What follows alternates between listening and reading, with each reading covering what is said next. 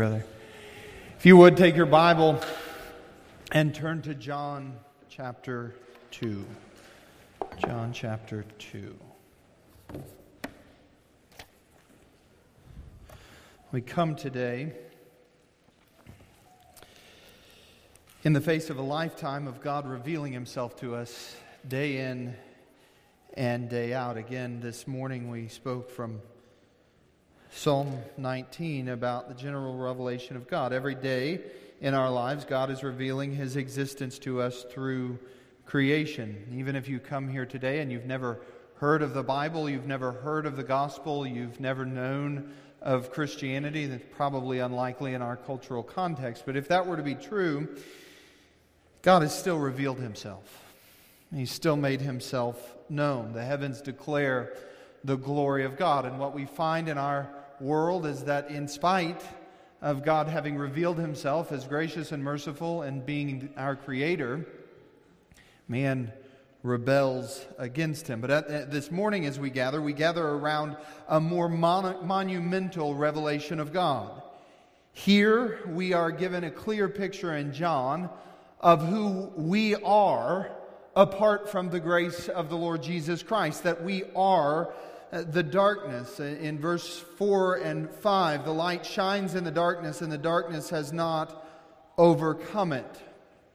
Uh, the, the reality going on in, in this narrative is the reality that Jesus is the only light, and the rest of humanity, apart from him, uh, live in darkness. Uh, again, here we're given the, a, a robust uh, Christology that Jesus is the pre incarnate Son of God, that He is the beginning of all beginnings, that He is the one through whom all things were made. Uh, there is nothing that was made that is sustained at this moment that didn't come through Christ. That He was the means of its creation. Jesus is the light of the world, the one who has not been overcome by all of the darkness. And in verse 14, we have that climactic statement, and the Word became flesh and dwelt among us, and we have seen his glory, glory as of the only Son from the Father, full of grace and truth, full of salvation and revelation. That Jesus didn't come with just a little bit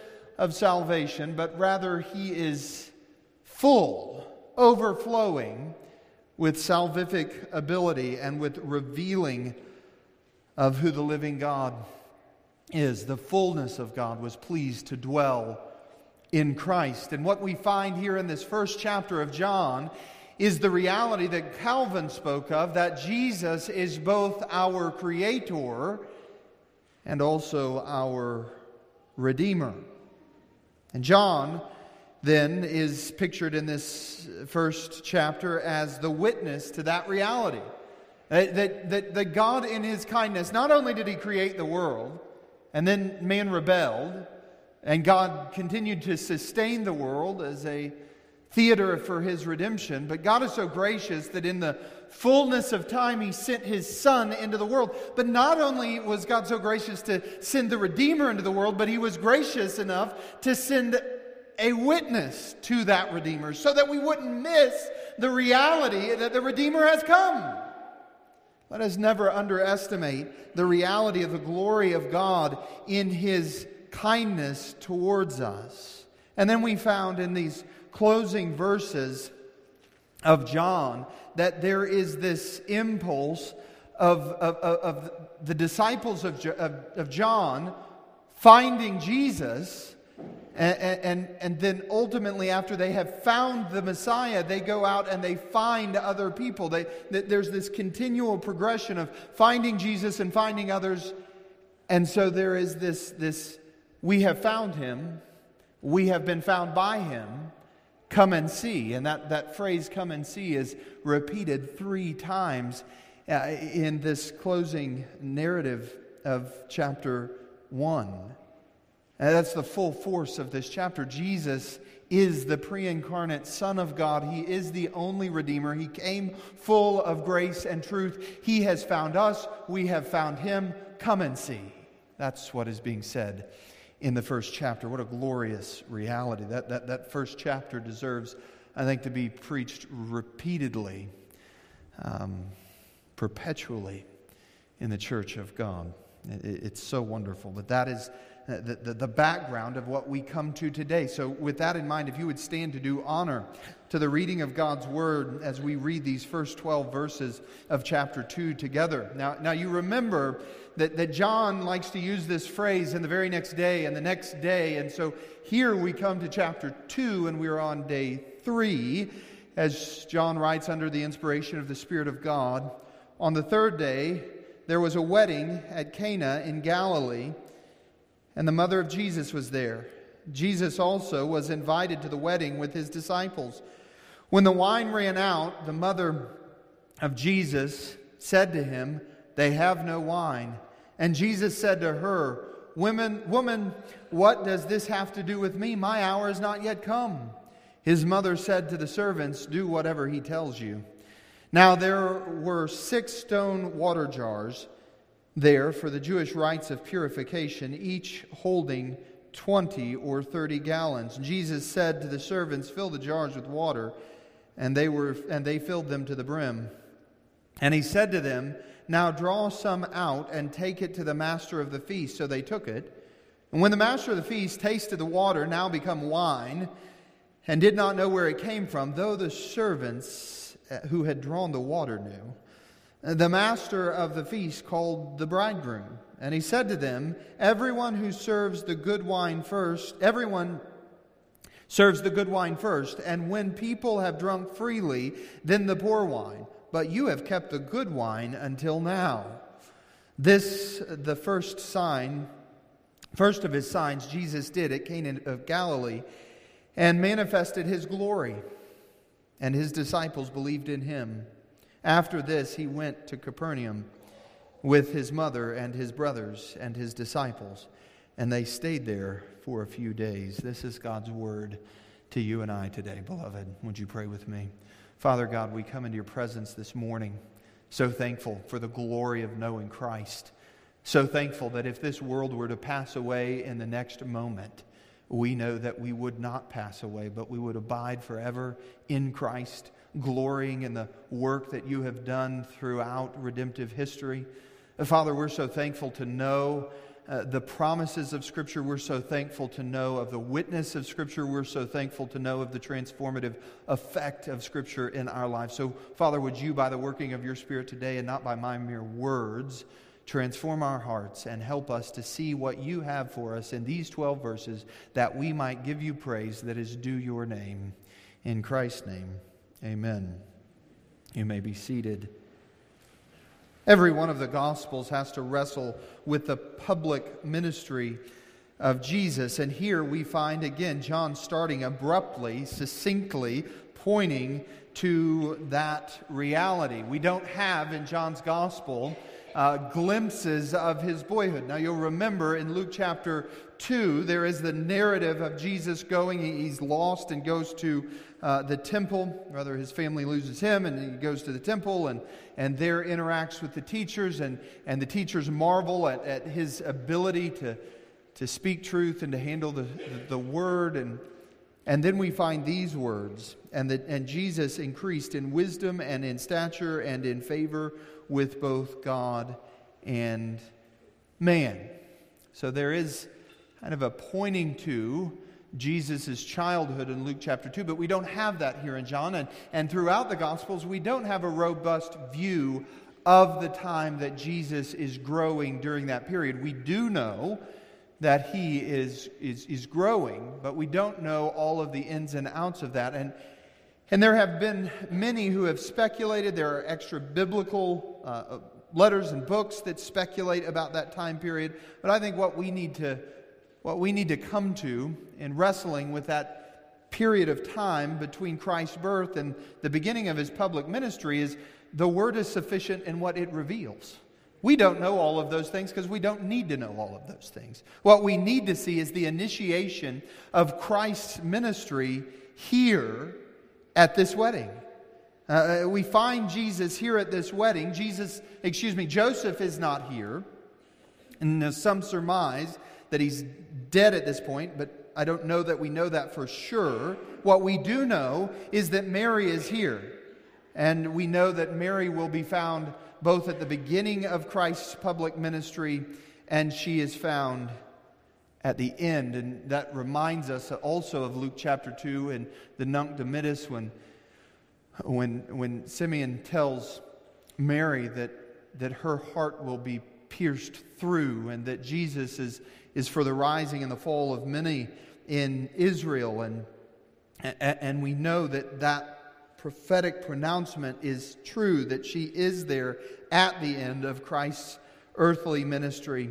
But here we find her at the very beginning. And here Jesus is at a wedding, and we don't necessarily know the, the connection. We don't know that, that there's nothing in, uh, explicit in the text that points to uh, where the, con- the, the, connection of his, this invitation is. We just know that he's been invited. And, and, and what we need to understand contextually about weddings during this time period is that weddings were not what they are today. Uh, during this cultural time period, weddings were not merely a ceremony. Weddings weren't something that you got an invitation to, and okay, I'm going to have to set a suit aside and we'll show up for an hour. Weddings in this particular context were a, a transformative event in the life of both the individual and the community. I think one of the things that we have neglected and that we no longer understand about the biblical economy and the cultural context of, of marriage in, in, in its fullness is that it's, it's meant not only for the two individuals, but it's meant for the entire community to celebrate and hear in such a way that, listen, you didn't just get in the minivan and drive halfway across the country. It took weeks for some of your relatives to get there. These were very planned out events and very important events, and, and they would go on for a very long time. Work would cease, and, and the party would last for days. This wasn't, oh, and by the way, a parenthetical just hour of Jesus' life. No, this was a, this was, he's at a wedding. This is a long period of time, of celebration, of substantial consequence. You have to understand that we have so degraded what marriage means inside of the community. And I find even Christians willing, because we've lived so long in the degradation of marriage, to just kind of throw up our hands and say, well, it's no big deal. It is a big deal. And, and, and here, if something goes wrong at the wedding feast, we just go, well, shame on that caterer. We won't hire them again.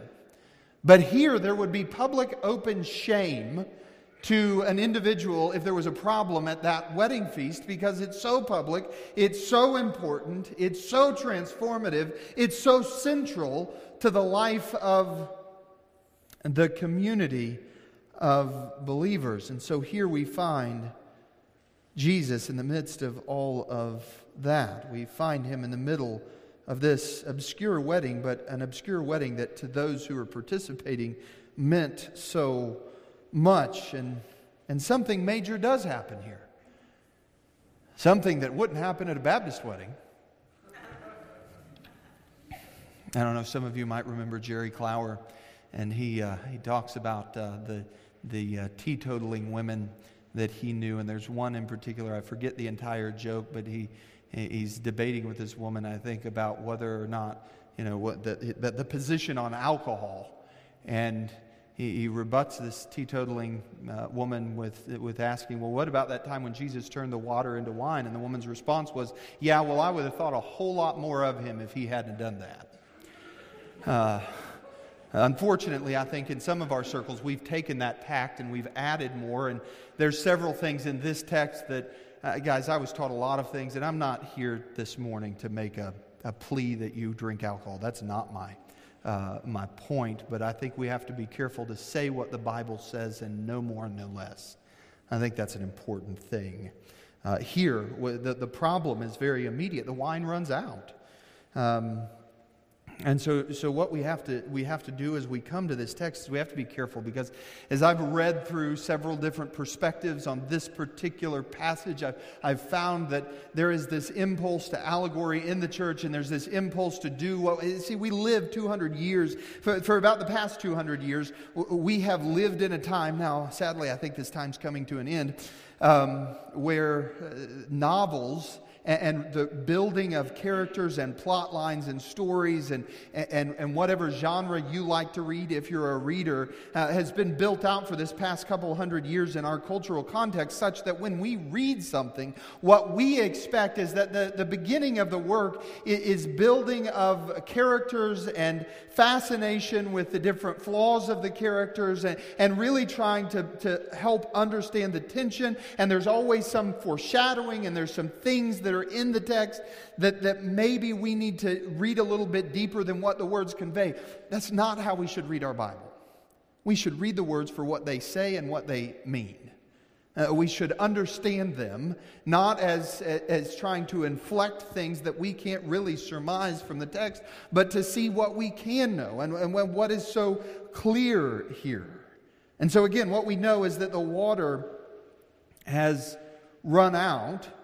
Um, others would, would, would encourage us as we look at verses 4 and 5 here. And Jesus said to her, Woman, what does this have to do with me? My hour has not yet come. And his mother says to the servants, Do whatever he tells you. Uh, that begins in verse 3 uh, with her telling him they, they have no wine. And, and, and here, some would say we need to read into the penumbra of what Mary and Jesus' interaction is, and, and we need to figure out their psychological state. We need to figure out their relational dynamics. We, we, we need to, we need to, to understand them more, more fully from, from these words. Some would, would, would make uh, Mary presumptive of Jesus here. She's, she's looking at Jesus and she's presuming he's going to do something.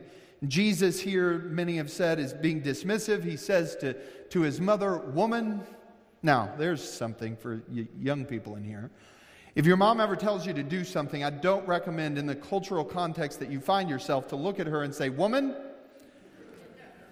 it's not going to go well for you. And what happens oftentimes when, when people interpret this verse is they pick up on that. In our culture, saying woman to your mama is going to get your mouth smacked. In this context, it's not a, a, a sense of being dismissive to his mother. It's not disrespectful language here. It is somewhat distancing. It is somewhat uh, removing Jesus. You see in this language when he says, Woman, my hour is not yet come. Uh, there is a distancing from his mother in the sense that he is pivoting to his earthly ministry. He is, is moving away from her care in that motherly sense and, and in the direction of doing and going about what his father has sent him to do. And so we need to be mindful of those things and not read into the text more than what is here. But again, if we're going to understand this text rightly, we need to see the cultural significance of the issue here. The, the responsibility of the groom, you had one job to do, buddy. And that was to bring the wine and to make sure that there's enough for the people that you invited. And, and, and, if you run out, that's a big deal. That's tragic. That, that's an embarrassing failure. It, it's really an impossible issue for this groom. It's a truly stunning problem. It's something that would not have happened very often. Uh, this is not a problem that, oh, big deal, you ran out of wine. Somebody go down to the, to the 7 Eleven and pick up something to, to spike the punch with. That's not the, the issue here. The issue is that running out of wine in this cultural context meant that there would be a significant stigma attached to this couple for the rest of their lives. Uh, and maybe not in a way that, that it would have cost them much, but it would have been do you remember when old so and so got married? That old boy didn't have sense enough to bring enough wine. Uh, there would have been public embarrassment and shame here. I think it's interesting to note, in light of all of that, that our Savior is not one who is interested in publicly stigmatizing people for the rest of their lives. He comes full of grace and truth. And so the, the problem that's presented here is the wine is gone. Again, not a Baptist problem. And what does Jesus say? Jesus turns to his mother in verse 4 says, Woman, what does this have to do with me? My hour has not yet come. Now, what is his hour? In the narrative of, of, of, John's gospel, in the narrative of redemptive history, what is the hour of Christ? The hour of Christ, the, the, the climax of the ministry of Christ and the redemptive work of the Lord Jesus Christ, the, the pinnacle, the hour, the moment of Jesus is found there on the cross. That is his hour. In his suffering and his dying for you and I, that is the hour to which Jesus is pointing, and that hour isn't even close yet. Mary, what do I my hour hasn't come. Whatever this meant to Mary, she, she does respond well. Look at verse 5. His mother said to the servants, Do whatever he tells you, follow him. Mary expects here Jesus to do something and that's, that's quite incredible. Mary is expecting Jesus to move in a direction. Now, now, we have to back up here and remember, we know Jesus for who he is. We've read all, all of John, we, have seen the end of the story. We know that he is who he is. Well, quite frankly, we've read the start of the story. We've read chapter one. We know that he is the one who is in the beginning. But, but the people here didn't know that necessarily, and Jesus is not the master of the feast. He, he's not the guest of honor. He's not a member of the wedding party. He's merely a witness. He is somebody just in the crowd at this moment. And Mary pivots and, and she says, They're out of wine. Because Mary knew what John has already told us in John chapter 1. In the beginning was the Word, and the Word was God, and uh, the, was with God, and the Word was God. He was in the beginning with God. All things were made through him, and without him was not anything made that was made. Mary knew that every single moment that something goes wrong in the cosmos is an opportunity for her son Jesus to display his redemptive glory. That's what she knew. She knew that he was before all things. And so she turns to him and she speaks to him the problem. Friends, it's good for us to remember in our own lives and in our own day that every issue that we experience is an event that potentially may express the fullness of who Christ is, that he is the one who has come full of grace and truth. And so even in the when it seems and our culture increasingly wants us to believe that Jesus is a marginal figure out in the peripheral of human history. And isn't it wonderful that that's where we find him here and yet he is the one that meets the problem. Everything that goes wrong, everything that has been made, even this particular instance, the mundane reality that they ran out of wine, is the background to Jesus beginning his ministry. No problem that we face comes outside of the context of Christ seeking to display his glory in our lives. And, and, you're thinking, maybe in your mind right now, yeah, but there's this one problem I have, and I don't think Jesus really has anything to do with that problem. I promise you, you are wrong. Now, you may spend the rest of your life not knowing how Jesus impacts that particular problem this side of heaven, but I promise you in glory, your mind will be fully renewed and you will understand. Jesus here is the one who was before the beginning of beginnings, and so running out of a little bit of wine isn't a problem when you've created the entire cosmos for your glory. This passage reveals his glory in a, in a big way. And so Mary says, Do whatever he says.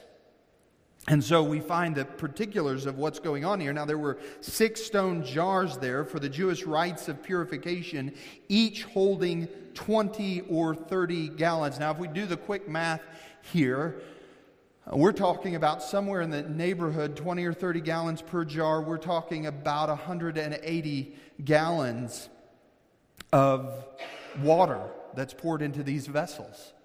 Uh, we have no wine. Now we have these vessels, they're full of water, 180 gallons of it, a lot. And, and, what we have to see there is the juxtaposition of things in this text, when, and a juxtaposition of how things change when Christ shows up. In, in verse 3, we find out that the water is run out, but in verse 7, here shortly, we see that the vessels are full to the brim. Jesus reverses the problem entirely. Uh, when he comes, the problem is that there's nothing left, and by the time that he's interjected into the story, the pots are completely full to the top. They are full to the full. And, and what we have to see also here is that the servants do exactly what Mary says. When she says, Do whatever he says, the servants don't stand around and build a, a, college and discuss about what Jesus really meant by filling the jars. They filled the jars. They do what he says to do. And it's a lamentable reality that in our day there are many churches that want to take the imperatives of what Christ commands for his church and we can all sit down and debate them. That's not what Mary says to do. Don't, don't sit down and debate whether we should do what Jesus has commanded. Do what he said to do. Why waste time debating when we can live in the glory of, uh, uh, of doing what the Creator God, the one who was in the beginning before the beginnings, has told us to do? It's insanity to debate, to debate, excuse me, I can talk, I just got to slow down. To debate what if we truly believe Jesus is who John says Jesus is, why in the world would we ever say, yeah, but did Jesus really mean that we should love our neighbor? I mean, there's got to be a way out of that because you've never met my neighbor. Uh, we've got to understand that, that this imperative and, and, the way that the, these humble servants respond is such an example to us today that, that we should do the very things that Jesus tells us to do as a church. What is our way forward? How do we impact San Angelo for the cause of Christ, the glory of God in the year 2023? Do we need to get consultants? Do, do, do we need a, a, a new, fresh vision and plan? No, we need to do what Jesus told us to do. We need to live in light of His grace and in light of His clear and imperative commands. Uh, we see also something in this passage that that the groom is in a position of provision and responsibility, that the first act that this groom has in the life of his bride is to make sure that he brings enough wine. And he is demonstrating to her family and to the community I will take responsibility for her and I will provide for her. Now, regardless of what our current culture says, men, that is still our responsibility today to provide and to take responsibility for our families. And what we find is that the, the reality of all of our lives here, the man fails. And that's the story of all of Scripture. Men fail at what God has called them to do, but what we see more gloriously is that Jesus never fails. He is the one who comes to graciously provide even when we have failed to do those very things that God has called us to. The master of the feast, then, in verse 8, Jesus commands them after the, he, they have filled the water, take, take, now, now draw some out and take it to the master of the feast. And so they took it. And we need to understand that the master of the feast is the person in charge. He's the one who is there to grease the wheels. He's the one that is there to make sure that everything goes off without a hitch so that the bride and groom and their family can focus on the community, the social aspects of this gathering. The groom shouldn't have to worry about whether or not there's enough wine because he's already brought it, and it's just the master of the feast who is there to dispense it. And so they take this wine to the master of the feast, and the master of the feast says, Hold on. Where, where has this come from? And he calls the groom over, and, and, and what he's doing here in verse 10 is he's appealing to a conventional wisdom. He's saying, He's saying everybody knows this. Uh, we know how this works. Uh, you don't bring out the, the good wine first. You, you, you don't just pile up the, excuse me, you do bring out, sorry, you do bring out the good wine first, and, and the reason for that in conventional wisdom is this everybody knows that as you continue to consume alcoholic wine, what happens? The taste really doesn't matter. The drunks don't really care how good the wine is. So you want the sober people to enjoy the good wine because their taste buds are functioning. And this gets, never mind, I'm not going to go down that rabbit hole. There's an entire hermeneutic of, of wine in, in the biblical sense that just drives me up a wall because it, it never washes with the text, but we go on saying it because we live past prohibition and we feel justified in doing so. Again, not here today to promote any use of alcohol, but what I will say is here we see a clear understanding that in, in this community there was a common sense that if, you, if you have good wine, you serve it first. You serve it to the best that are, are there. And he's saying, what, what he's demonstrating is look, this isn't just watered down wine. Because somebody's going to accuse the first miracle of Jesus as being a fraud, and he just slipped in a little bit of wine into the water. That's not what's going on here. This isn't watered down wine. This is really good wine. This is fine wine. And so, what's the point here? Uh, the point is, Jesus, again, has provided miraculously. He's merely a witness. He's in the peripheral of this wedding, and yet he saves the day. We don't know at this very moment what Mary is thinking, but we, I, I do suspect that as she moves on in her lifetime, that, that there's a putting together of that his first miracle, there, there was wine in that context. And right before his death at the Last Supper, he, he, he acknowledges the wine as being the symbol of his new covenant and the picture of his blood to, to the church. That, that wine is an image that, that is all throughout uh, the, the New Testament. And what's important is that we see here the earthly redemptive ministry of Christ has begun. There, there are some extra biblical material again in, in church history that point to other miracles that Jesus did in his youth. That, that there, are, there are some uh, that, that Jesus, I think, uh, resurrected a bird. I, I don't remember all of them, but, but there are, because there is a period of time between Jesus' birth and uh, his beginning of his public ministry, and I think the human mind is curious, there are extra biblical writers outside of the canon of Scripture that have tried to surmise and insert various things that I think colloquially have been held. But John protects us from those secondary books by saying succinctly, look in verse 11. This is the, this, the first of his signs. This was the first one.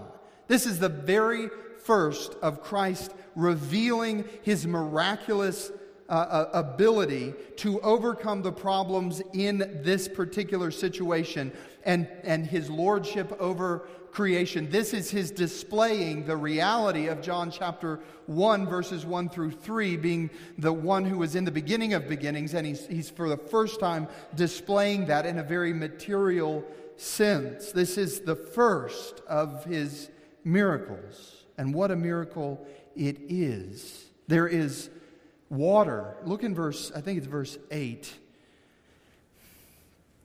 No, verse 9. Verse 9. When the water of, excuse me, when the master of the feast tasted the water now become wine. Water is now wine. Uh, in the Greek, water become, it, it literally is translated water that has become wine. My good friend Robert Frankie, often there's things that break around this place and other places, and when they break and he's diagnosing them, he'll look at it with a sense of consternation and he's like, that's not how that's supposed to work. Now, that's what's happening here. Water doesn't become wine. That's not how this is supposed to, that's not how this is supposed to work. No, no one just sees water becoming, that, that doesn't happen in the natural world. Uh, inquiring minds want to know, especially my own. And so I, I looked up uh, how many steps are there in the winemaking prog- process? This isn't something they teach you in Bible college for good reason. You should never teach 20 year olds how to make wine because they'll do it. 100%. Uh, uh, these, the, these are the seven steps there's destemming, crushing, fermentation, maceration, and alcoholic fermentation, clarification, and then bottling. Those are all the steps that it takes to make wine. Jesus here skips right to the good part with supernatural intervention. He goes, water, wine.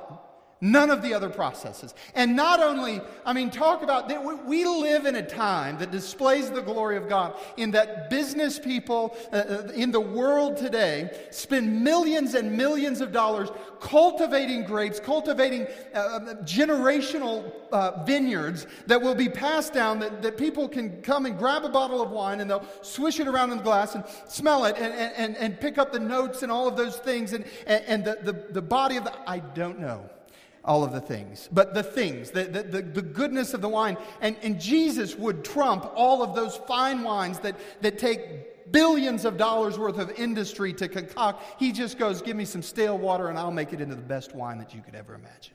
He does that miraculously wonderfully to demonstrate his power. What that shows is that Jesus is the sovereign Lord of the universe. He is the creator both of water and of wine. There's nothing that escapes his grasp. And I think what he's demonstrating in, in, in changing water into wine is that there's, these, are, these, are, these are lesser things in creation. And Jesus is showing his authority over everything in this first miracle. Only Christ ultimately could do this. He didn't just make cheap wine, no, he made fine wine, good wine. Boy, that's a that's a stretch. I'm going to have to give an account for that in the next deacons meeting. A Baptist pastor that just put good and wine in the same sentence. But not only does he make uh, good wine, fine wine, he doesn't just make a little bit of it, he makes a lot of it 180 gallons of it. He flips the entire problem on its head. And now you have to remember uh, the feeding of the 5,000 is coming, right? We know that. We've, we've read John's gospel. Uh, we understand that's yet ahead. And the feeding of the 5,000 would have been 5,000 men, plus women and children. Five loaves, five fishes, and if memory serves me correct, there are 12 loaves left over at the very end. So when Jesus does something miraculously, he does it in abundance. You see, the acts of Jesus, both in this narrative and in our lives, always demonstrate his power and his ability, but always in an abundant way.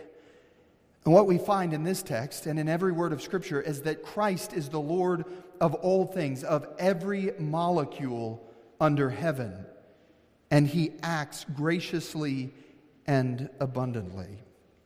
Now, I want you to notice uh, the, the use of the word here, and I think that it's so important in verse 11.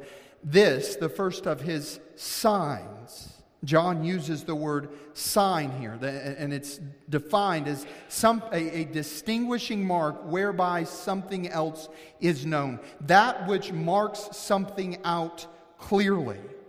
Uh, he's talking about a miraculous event that Jesus uh, caused, but John very intentionally doesn't use the word miracle, he uses the word sign. Jesus is full of miracles. Jesus does many miracles. Every time someone is converted from being a sinner following the course of this world to being in Christ, I would contend with you that that's the greatest of miracles. Jesus is a miracle worker, but every one of those miracles has an effect, and that effect is to point back to Jesus. And here there is this clear distinction between just the normal means and a miracle and what Jesus does. We know that healing can take place by taking a, a pill or by placing yourself under the care of the physician and doing what they say, or under the care of a surgeon and undergoing an operation. But Jesus bypasses those normative, normal means of healing and he restores sight to the blind. He causes the lame to walk, the deaf to, to hear. And Jesus does all of that without an HMO. And next time you have to be on the phone with your insurance company, give praise to God that one day in glory you will never have to do that again. It will encourage you to be kind to the poor little operator that has to deal with you. But again, we have to ask the question what are miracles about? I would contend with you that the church at, at, varying times, and each one of us in our lives, can be tempted to idolize the miracle and not see the point of the miracle. The miracle is always to point who, to who Jesus is. And John uses terminology that I think is very helpful here. John uses terminology to point out the reality that miracles are to point to the glory of Christ. Miracles are not those events that happen so that we don't necessarily have to deal with the difficulties of life. Now, that does happen. I'll get to that more in a second. But, but that's not the first and primary means of a miracle. When God does something miraculous, He's doing it for a purpose, and that purpose is always the same. It's to bring glory to Himself and notoriety to His Son. Friends, when we read our Bible, we need to, we need to reckon with this. If we're going to understand these first 12 verses of John chapter 2 well, we have to reckon with the fact that Jesus does not exist for us. We exist for him and for his glory. We are a part of His redemptive theater. When things go wrong in our lives, we can pray that God would restore them, that He would heal us, that He would correct those things. And if He does, if He grants that, the first and primary reality of why He has done that is not just so that we can escape suffering. Now, that's part of His abundance and His kindness, and I don't want to take away from that. But the fullness of why He answers and why He intervenes in those ways is to bring glory to His own name is to show himself sufficient. This also points to the aseity of God, that, that, that God is sufficient in and of himself. He is not walking around the earth seeking to build up a name for himself and begging you to believe his miracles because he is somehow lacking. What we see in this, in this grand display of him kindly and graciously intervening in the life of this young groom who has failed to do what he's called to do is that, that Jesus didn't need to do any of that. Jesus isn't performing the miracle out of some sense of well, I've got to do this so people will love me. Jesus is doing this to display that he needs nothing from anyone, that he is the ultimate redeemer of the entire cosmos. And see, the, the sad thing is, is that some come to the miracles of the New Testament and they twist passages like these, saying that Jesus will give you everything that you want. That if you really have enough faith, what happened for this groom will happen to you. That the immediate proximate problem that you're facing will be undone if you have enough faith in Jesus. But, friend, can I tell you this? I don't know what your problems are today. And I don't know exactly what Jesus will do about those problems. What, what I can tell you and what I do know from these first words of John chapter 1 and these first 12 verses of John chapter 2 is that Jesus is a Savior full of grace and truth, full of salvation and redemption. He is powerful and lavish with His grace. And so, whatever you suffer here, in Christ, it will be okay. The storm doesn't have to pass by. The, the wine doesn't have to, the water doesn't have to be turned into wine in your own experience. You don't have to experience the, the miracle in the mundane circumstances of your life to believe on the Lord Jesus Christ. What we can know of this miracle is that whatever Jesus, whatever Jesus is doing, he is doing to the point to point ultimately to his goodness and to his glory. You see, I think the word sign is a perfect word here, and I believe that in part because I believe in the doctrine of, the of inspiration that God chose this exact word. But I also uh, I understand it in the context of all of the Gospels. The other Gospels will use the word miracle repeatedly, that there are these miraculous things that happen. But John, imagine this about our brother John, cuts straight to the point, just like he led out in chapter 1. Boom! When it comes to dealing with the miracles of Jesus, he gets to the point. Every miracle is a sign, a, a, something that marks out Jesus for who he is. Again, Sign to what? To, to his glory, to him manifesting the reality of his kindness towards creation. Look at verse 14 of chapter 1. And the Word became flesh and dwelt among us, and we have seen his glory, glory as of the only Son from the Father, full of grace and truth. What we have here, when Jesus shows up to the wedding and merely tells these servants, fill the vessels with water, and then he says, take some of that water become wine to the master of the feast, he is he is performing a spectacular supernatural event that gets our attention. That's what a miracle is designed to do. But it's not designed for us to keep our focus on the miracle, but rather that our gaze would be shifted and that it would rather point towards the one who completed the miracle, and that we behold the glory of Christ that is spoken of in verse 14 of chapter 1, and we would give worship to Christ that he is due. I, I do think it's an important parenthetical in this narrative, too, to, rem, to remind yourself of who he revealed himself to. Uh, look at this, this passage. It, it, he, he says in verse 9, when the master of the feast had tasted the water, now become wine, and did not know where it came from, parentheses, though the servants who had drawn the water knew, the master of the feast called to the bridegroom. Jesus doesn't reveal himself to the groom, he doesn't reveal himself to the master of the ceremony. He's not trying to get earthly attention. Who he reveals himself to are the lowly people on the margins. It's very important to see the reality here that humility matters in the sight of God. That he reveals himself not to those who think they have it all together, but to those who are in the margins.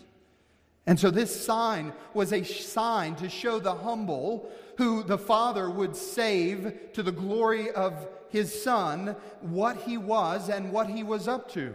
This miracle still has the same effect on us today. He's showing to those who are humbled under the gospel who his Son is, that he is the one who was in the beginning of beginnings, who created all things and who without nothing was made that was made. Now, I want you to see something else here. I want you to notice the absolute absurdity of those who would make this passage about miracles and not about Jesus. Mark that down. The first 12, passage, 12 verses of this is not about the wine, it's about the Savior. Some ministers, again, contort this passage, and if you have a problem, you just need to believe and have enough faith. You just need to wait on the miracle. You just need to trust, and God will send you the, the, the miracle that you need. And I've seen people live their entire existence disappointed and frustrated because they've been told to wait on a miracle. Well, to borrow from some Howard County language where I grew up, boy, the miracle's done happened. It's already passed, it's already come. We, we're not waiting on a miracle. And then let me show you uh, how I come to that conclusion.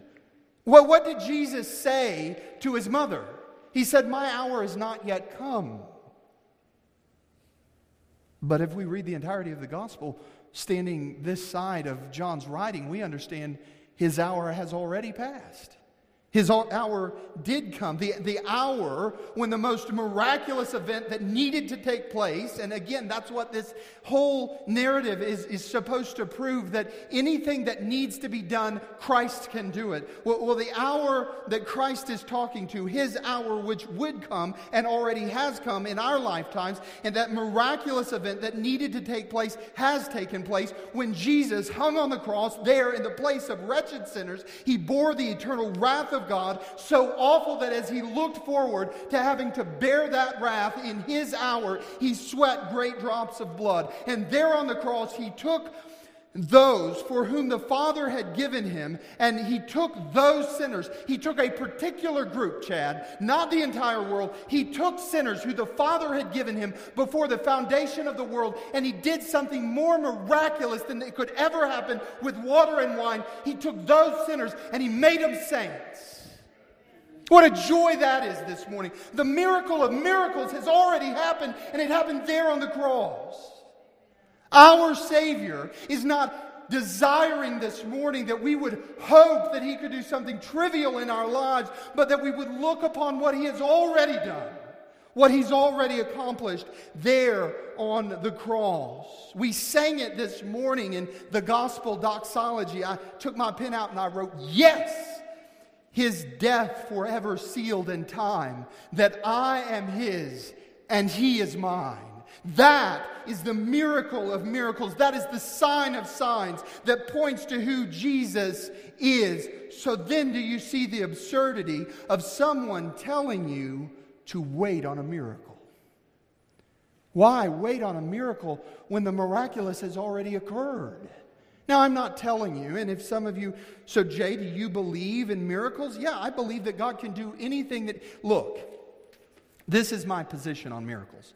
In the beginning was the Word, and the Word was with God, and the Word was God. He was in the beginning with God. All things were made through him, and without, thing was, without him was not anything made that was made. He owns it all, and he can do whatever he pleases. But we, in this place, saved under the blood of Christ, have the greatest of all miracles.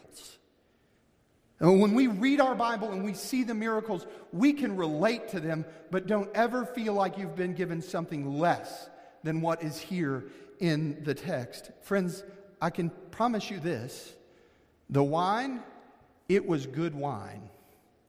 There's none of it left. There wasn't any of it left by the end of chapter 2, I promise you, knowing human depravity. That stuff's gone.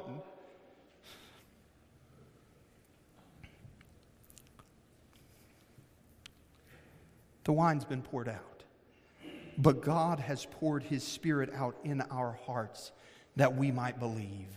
We are no longer those who are regulated by the debauchery of wine. And in fact, in Ephesians, we're given that picture. Don't be, don't be given over to drunkenness where you're controlled by wine, but rather be filled with the Spirit. And we are filled with the Spirit. We are overflowing with the Spirit of God, those of us who are in Christ.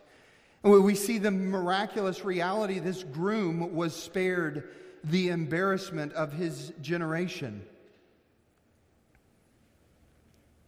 Now, nothing in this text says that the groom even knew that Jesus had done this. Uh, we, we don't know that detail. But we do know that Jesus spared this groom a lifetime of being embarrassed in front of the entire community by providing this wine, and then he slipped out the door.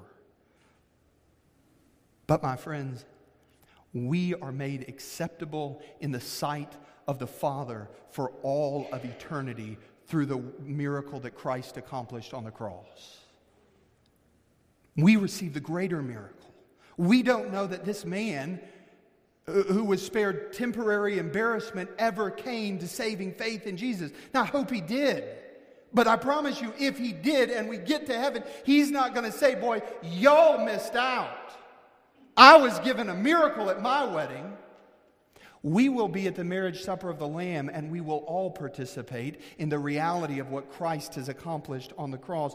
The, the, the, those who were deaf that had, had had their hearing restored to them in a natural sense eventually lost that hearing in death. But today we hear the very name of Jesus and it changes our lives. The blind received sight from Christ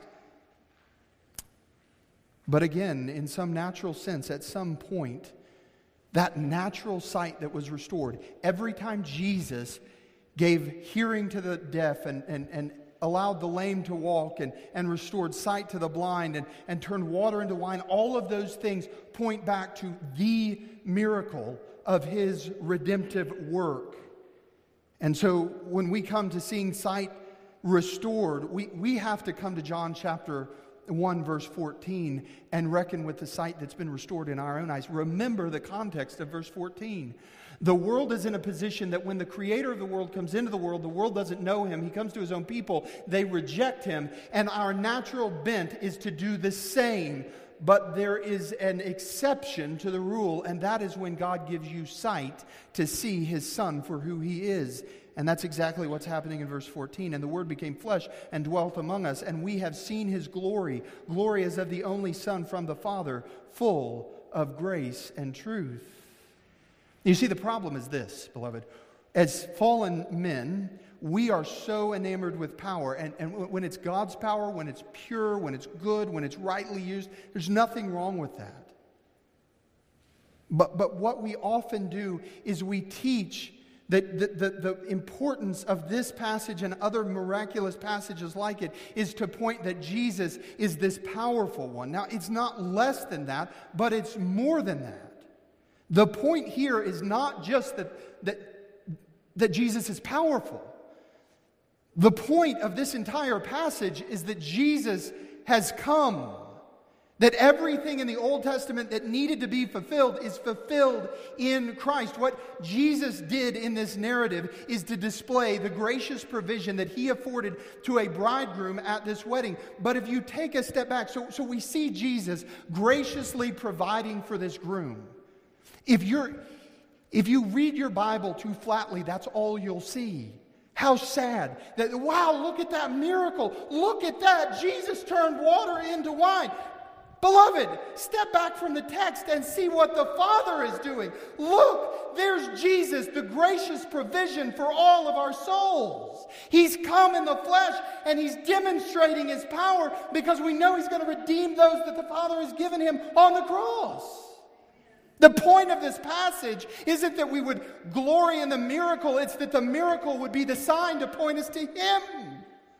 That's the joy of the text. The, the reality, and this is what I want you to walk away with, is the water becoming wine points to the greater truth that God became man. That is what is being spoken of here.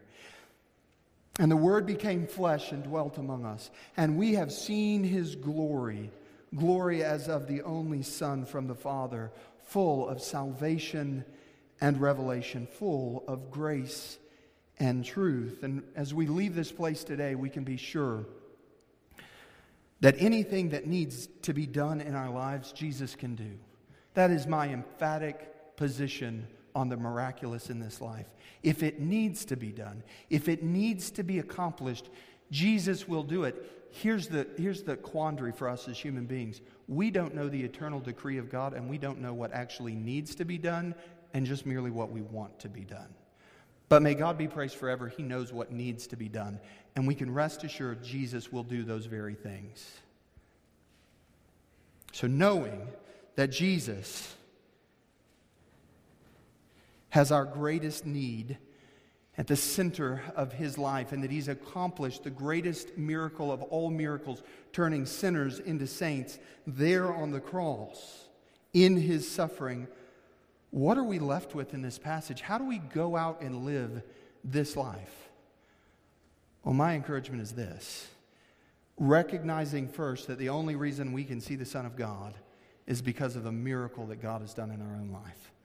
That we do not view our own salvation, our own gathering as a church, and I mean this 2023, and every one of you in here, this is a miraculous day. This is not natural.